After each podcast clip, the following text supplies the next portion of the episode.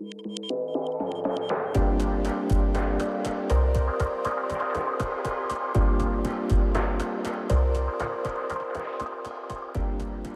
til et podcast fra Midtkraft, som er Region Midts kvalitetsenhed for almen praksis. Vi går sammen med praktiserende læge i Viborg, Line Frygher, og organisationskonsulent Mogens Lausen status på klyngearbejdet her tre år efter opstart. Hvis du oplever, at arbejdet i din klynge fungerer godt og glidningsfrit, er det kun positivt. Men hvis du oplever en afmatning, og det kan være svært at få tropperne samlet omkring arbejdet, er det kun helt forventeligt. Og der er flere grunde til, at det kan ske her tre år efter opstart og midt i en coronapandemi. Forklaringerne på, hvorfor man kan opleve, at gassen er gået lidt af ballonen, grupperer sig i to store hovedtemaer. Det ene store hovedtema er som antydet covid-19-situationen. Man må holde virtuelle møder i stedet for fysisk, man kan personligt være belastet af coronasmitte, eller ganske enkelt være ekstra arbejdsbelastet, med meget lidt overskud til klyngearbejdet. Det andet store hovedtema er nogle af de generelle faldgrupper, der sætter ind her tre år efter klyngestart, når den generelle jubel har lagt sig, og vi begynder at skulle forpligtige os over for hinanden, for at klyngearbejdet kan fungere optimalt. Til at fortælle os om dette tema, har vi som sagt en praktiserende læge og en erfaren organisationskonsulent med indgående kendskab til udvikling af lægepraksis. Jeg selv hedder Christian Føds, jeg er special i almen medicin og vært i denne podcast. Den første gæst er Line Frøkær. Hun er klyngekoordinator i en af de to klynger i Viborg Kommune, og de har været i gang i tre år. Jeg hedder Line Frøkær, og jeg er praktiserende læge i Viborg. Jeg er klyngekoordinator for den ene klynge af to klynger i Viborg, som indeholder alle praktiserende læger i kommunen, og så er jeg praktisk udviklingskonsulent i Region Midtjylland. Line er kompagnon ved familielægerne i Viborg, som ligger smukt i en gammel højloftet postmesterlejlighed i hjertet af byen, og her er podcasten indspillet. Line har ved flere lejligheder, blandt andet ved Stor Praksisdag i Region Midt i 2019, fortalt om arbejdet i sin klynge. Men i denne samtale er der fokus på de generelle udfordringer, man kan stå med her i klyngearbejdet tre år efter opstart. Line sætter stor pris på at være en del af sin klynge. Jamen, altså, jeg synes, øh, en ting er, er det faglige, vi mødes om, men jeg synes, det, der giver øh, mig mest, det er alt det udenom. Altså, at, øh, at jeg nu har øh, pludselig et netværk med øh, 59 andre specialister, som jeg kan gå til, øh, og som når jeg mødes med dem, øh, det er jo altid fagligt, vi snakker, så vi sidder, når vi spiser og diskuterer, hvordan gør I i jeres klinik nu, hvor der er øh, corona, eller det er så ikke det, vi mødes om, men, men nu er der en eller anden ting øh, lokalt, så er det det, vi sidder og diskuterer, hvordan, hvordan håndterer I det her? Så, så det giver, øh, synes jeg, i forhold til organisering og i forhold til kvaliteten i almindelig praksis, så giver det rigtig meget. Vores næste gæst, Mogens Lausen, er organisationskonsulent og har et indgående kendskab til almen praksis. Han har ikke direkte været involveret i klyngearbejdet, men kender til de dynamikker, der sætter ind, når man i fællesskab laver et projekt som klyngerne. Jeg hedder Mogens Lausen, og jeg er organisationskonsulent i Region Midtjylland. Og øh, det medfører blandt andet, at jeg er ude og arbejde med øh, de enkelte lægepraksiser, sammen med det, der hedder praksisudviklingskonsulenterne. I Line Frøkærs klynge har man som i andre klynger stået over for den udfordring at skulle holde klyngemøderne virtuelt. Og hvor vi nok er vant til at møde hinanden nogenlunde i øjenhøjde, hvad angår det faglige, kan der være store forskel på, hvilke forudsætninger vi har for at skulle gennemføre møder virtuelt via f.eks. Zoom. Lad os høre, hvordan de i Lines klynge greb den udfordring an. Man kan sige, det at skulle øh, i gang med de virtuelle møder, det har været øh, for nogen en udfordring. Øh, og øh, derfor besluttede vi, at øh, vi skulle holde et øh, et møde, som øh, ikke havde øh, det store faglige indhold, men simpelthen et møde, hvor vi skulle prøve det her med at lave et virtuelt møde. Øh, så vi gjorde det på den måde, at vi aftalte en, en onsdag aften, at der skulle vi mødes i en time, øh, og så sendte vi en, øh, en, øh, hvad det, en vin og noget chokolade ud til alle medlemmerne, så vi alle sammen kunne sidde og føle, at vi var en del af det samme møde. Øh, og så handlede det simpelthen om, at nu skulle vi prøve at få alle læger i klyngen på Zoom. Øh, vi skulle prøve at, at vinke til hinanden og sige skål til hinanden. Vi skulle øh, prøve at komme ud i forskellige grupperum øh, og blive delt ud. Øh, så vi sad fire og fire i de her grupperum og kom tilbage igen. Vi skulle prøve at lave de her meningsmålinger, man kan lave i Zoom også. Øh, vi skulle prøve at dele en video øh, og se, at også os i, i øh, øh kunne finde ud af øh, at få delt øh, videoklip. Vi kunne dele vores skærm og vores slideshow. Så det var simpelthen bare en øvelse i at, øh, at prøve at være på Zoom øh, og se, hvordan det fungerede. Øh, og, og finde ud af, at det er faktisk ikke så farligt. Øh, og så var det jo til med øh, rigtig hyggeligt øh, efter et par måneder at se alle sine kollegaer igen og lige sige skål og hej det godt i coronaen. Så I brugte det gode gamle trick med at hælde lidt alkohol på og øh, Lige præcis, sødt, og ja. Det fungerede fint. Det, fun- det fungerede rigtig godt, ja. Så i stedet for at gå lige på og hårdt med et klyngemøde og en stram dagsorden, valgte klyngen her at have en mere afslappet introduktion til det virtuelle rum. Den første klyngepakke, som klyngen valgte at gennemføre, var trivselspakken. Det gik godt, på trods af, at de faktisk fik frarådt at gennemføre netop denne klyngepakke virtuelt. Vi har lavet øh, Kiops trivselspakke øh, via Zoom. Øh, fik egentlig fra, først frarådet at lave den øh, via Zoom. De mente, den egnede sig bedre til et fysisk møde. Øh, men øh, man kan sige, hvornår kan vi mødes igen? Så øh, det var den, vi havde ligesom lagt op til. Det var den, vi gerne ville lave. Så vi tænkte, vi prøver at afholde den øh, virtuelt. Øh, og det øh, fungerede øh, overraskende godt. Øh, nu havde vi også alle sammen fået styr på Zoom, øh, men, øh, men det fungerede øh, rigtig godt øh, at komme ud i de her grupperum. Øh, og, øh, og vi havde flere kolleger, som øh, ikke var i så god trivsel.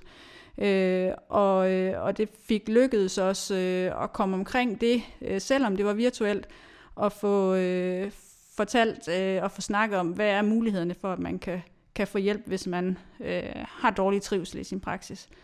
Så, øh, så man kan sige, tilbagemeldingerne fra alle klyngemedlemmerne var i hvert fald, at øh, de synes det havde været øh, rigtig godt og øh, en god oplevelse, selvom det var virtuelt. Hvad var det, der gjorde det til en god oplevelse? Jamen, jeg tror, at folk havde tænkt, jamen, det er, det er en flad oplevelse at sidde foran en skærm. Vi kan ikke mærke hinanden, og det bliver, det bliver kunstigt at have en diskussion. Men fordi, øh, tænker jeg, at vi kendte hinanden så godt i forvejen, så, øh, så blev det en diskussion næsten som hvis vi havde siddet i det samme rum. Øh, og selvom det var et, kan man sige, måske det allermest alvorlige emne, vi har, øh, fordi det gælder vores, øh, vores virke i det her, det gælder, at vi stadig har en fremtid i praksis, øh, så øh, formåede vi at få en rigtig god diskussion og noget, som alle fik noget ud af. Line understreger dog, at en forudsætning for, at de virtuelle møder er blevet gode, er, at de kendte hinanden godt på forhånd, fra at være sammen rigtigt fysisk. Så coronapandemien har ramt klyngearbejdet ved at tvinge os til at holde virtuelle møder. Den har også ramt klyngearbejdet ved, at klyngemedlemmerne kan være personligt ramt af corona, enten ved at man selv eller en pårørende har været smittet, eller ved at arbejdsbelastningen i praksis har været så stor, at der ikke har været meget overskud til klyngerne. Klyngerne kører nu på tredje år. Der var stor begejstring, da aftalen kom på plads. Det var et ganske kærkomment alternativ til akkrediteringerne, og mange oplevede, at de nu kunne komme til at beskæftige sig med kernen i vores arbejde. Men vi må gøre os klart, at det at den klynger er et stykke organisatorisk arbejde, og deri ligger nogle forudsigelige dynamikker, som vi bliver ramt af, og som vi skal være opmærksom på. I begyndelsen, det vi kalder pionerfasen, er vi alle optændte, positive og søde ved hinanden. Når nyhedens interesse og pionerfasen har lagt sig, så går vi over i en anden fase, differentieringsfasen, hvor uenigheder, svigtende engagement og stridigheder kan melde sig. Ifølge organisationsteorierne er det helt naturligt og forudsigeligt, når mennesker skaber noget sammen. Jamen alle, alle organisationer, fordi det netop er sådan nogle systemer, øh, de har nogle dynamikker indbygget i sig, og, og man kan godt opdele dem i forskellige faser. Der er nogen, der opdeler det i fire faser, ikke, hvor de siger, at der er sådan en, en startfase, ikke, hvor man ligesom starter op. Øh, nogle kalder det en pionerfase, ikke, hvor man netop tager fat i at sige, at øh, det her det er skide fedt, lad os gå i gang, lad os se, hvad der sker, lad os øh, lære hinanden at kende, og alle er åbne, og alle er glade, øh, og der er vældig meget entusiasme og energi til at starte med. Og så på et eller andet tidspunkt, så hvad hedder det, så alle er jo også rigtig flinke ved hinanden, ikke? Øh, men på et eller andet tidspunkt, så finder de ud af, at vi er jo ikke enige. Øh, og hvordan skal vi så begynde at gøre noget ved det? Og så kan man komme over i en fase, hvor man ligesom går og bakser lidt med at sige, hvordan skal vi bruge den forskellighed, vi har? Øh, man kan kalde det differentieringsfasen, ikke? Det er der nogen, der gør i hvert fald. hvor man kan begynde at snakke om at sige, jamen, hvad er det for en slags forskellighed, og hvordan skal vi være enige om at være uenige, for eksempel? Hvordan skal vi bruge den til noget? Øh, og det kan skabe mange frustrationer, øh, og nogle gange så kan det øh, komme til at være sådan, at organisationen sidder fast i, i sådan en fase, hvor de sådan set bare alle sammen bliver mere og mere frustrerede. Og, øh, og der får de nogle gange brug for hjælp udefra. Øh, men hvis det så, man kommer igennem den og ligesom siger, vi kan faktisk bruge den her øh, forskellighed rigtig konstruktivt. Ikke? Som Line snakkede om, jeg kan sige, at jeg har en masse netværk, der kan en masse, jeg ikke kan. Så hvis jeg begynder at sige, hov, jamen, jeg har lige pludselig adgang til alle mulige eksperter, så ved jeg alt det, jeg ikke ved. Så det vil sige, jeg har faktisk adgang til den viden. Så nu handler det bare om at bruge den. Ikke? Så begynder man at tænke, okay, vi er en større enhed, der sammen kan noget, som øh, vi ikke kan selv. Og så begynder man at, netop at, at, at for alvor kunne bruge øh, det, som sådan et netværk kan, til noget meget, meget større end, end bare det, der sker på møderne. Ikke? Som, som, som Line også siger noget om, at øh, det er i virkeligheden, at det, der sker udenomkring selve mødet, er lige så vigtigt som det, der sker i mødet. Fordi man får relationer, man får identitet, man får viden, man får vendt sine egne idéer, man får lov til at sige noget, som nogle andre, der forstår en, kan høre og, og, og give svar på. Så bliver man klogere. Øh, og, og, og er man så rigtig, rigtig lykkelig, så kan man begynde at have en, en, øh, en klynge, der fungerer så godt, at den begynder at sige, hov, nu har vi opdaget et eller andet, vi godt kunne tænke os at dele med nogle andre klynger. Så kommer man over i sådan en, en, en, en fase, hvor man begynder at, at, at kigge på, øh, hvad hedder det, hvordan vi kan bidrage til andre. Ikke? Som man, man kunne kalde en øh, associerings- eller associationsfasen, ikke? hvor man associerer sig med andre, altså begynder at skabe connections på kryds og tværs mellem andre netværk, og på den måde får sådan en hel masse, hvad hedder det, øh, nye kontakter, ny viden, ny ekspertise, og man får afløb for et behov, vi alle sammen som mennesker har, netop det der med at bidrage til andre. Glæden ved at se, at det man gør, det har en betydning for andre mennesker. Her tre år efter opstart af klyngerne, er der ifølge organisationskonsulent Mogens Lausen tre faldgrupper, vi skal være opmærksom på. For det første, så kan man jo have det sådan, at nu bliver det bare til en vane. Nu bliver det sådan en slags tomt ritual. Nu når vi går til møde, så spiser vi sammen, og så begynder vi mere og mere at gentage os selv og sige de samme ting og sådan noget, og alle begynder at tænke, hmm, hvad skal vi nu egentlig med det her? Øh, og, og, og i det tilfælde der, så er man jo simpelthen nødt til at ruske op i det og sige, det her det går jo ikke, vi er nødt til at genopfinde os selv. Øh, en anden faldgruppe kan jo være det der med, at, at selvom det er, det er gode og vigtige emner, så får vi lavet det på en rigtig kedelig måde, således at folk begynder at melde sig ud og sidder og kigger på deres telefon, eller hvis man er på et virtuelt møde, så kan man jo nogle gange begynde at se, at folk kigger alle mulige andre steder hen, eller nogle slukker for deres skærm. øh, og, øh, og, og det kan der selvfølgelig på den ene side være gode grunde til, men på den anden side kan det også være, fordi det simpelthen mangler noget engagement.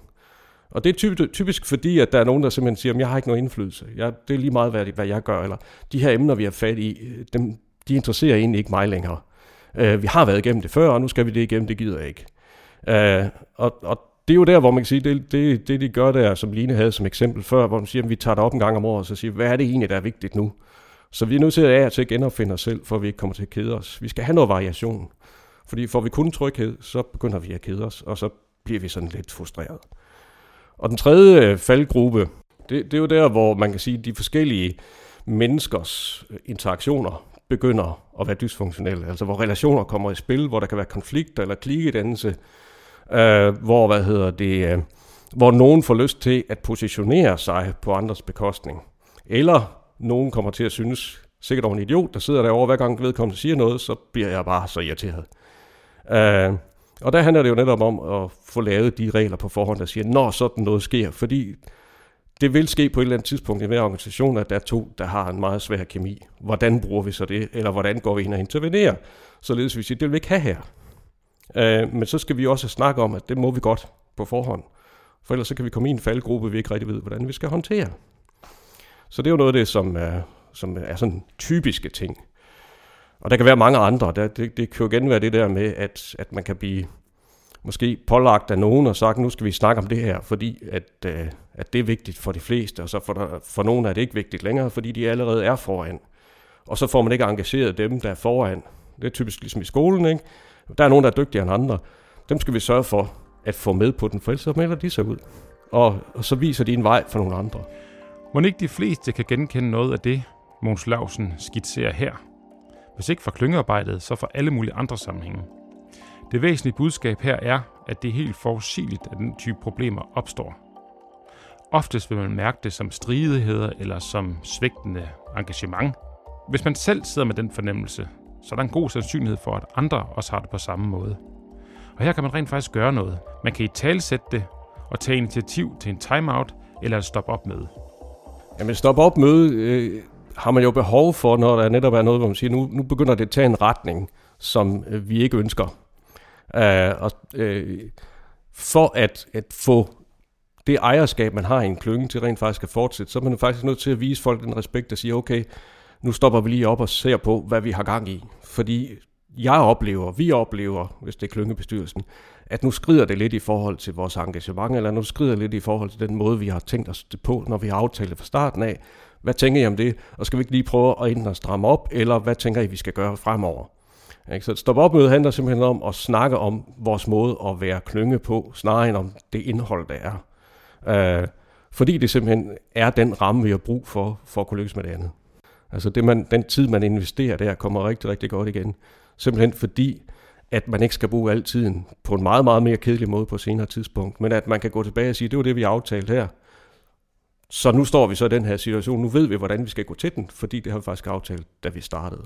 Jamen, jeg, jeg er egentlig helt enig, og jeg tænker, det tager ikke så lang tid. Øh, hvis øh, klyngebestyrelsen har gjort øh, sit øh, arbejde øh, hjemmefra øh, og fundet ud af, at det er det her, vi skal på det møde, så tager det ikke så lang tid øh, at, at få folk ud i nogle grupper og sige, det er de her ting, I skal snakke om, det er det her, vi skal arbejde med, og, og det er vigtigt i forhold til, hvad vi skal lave det næste år.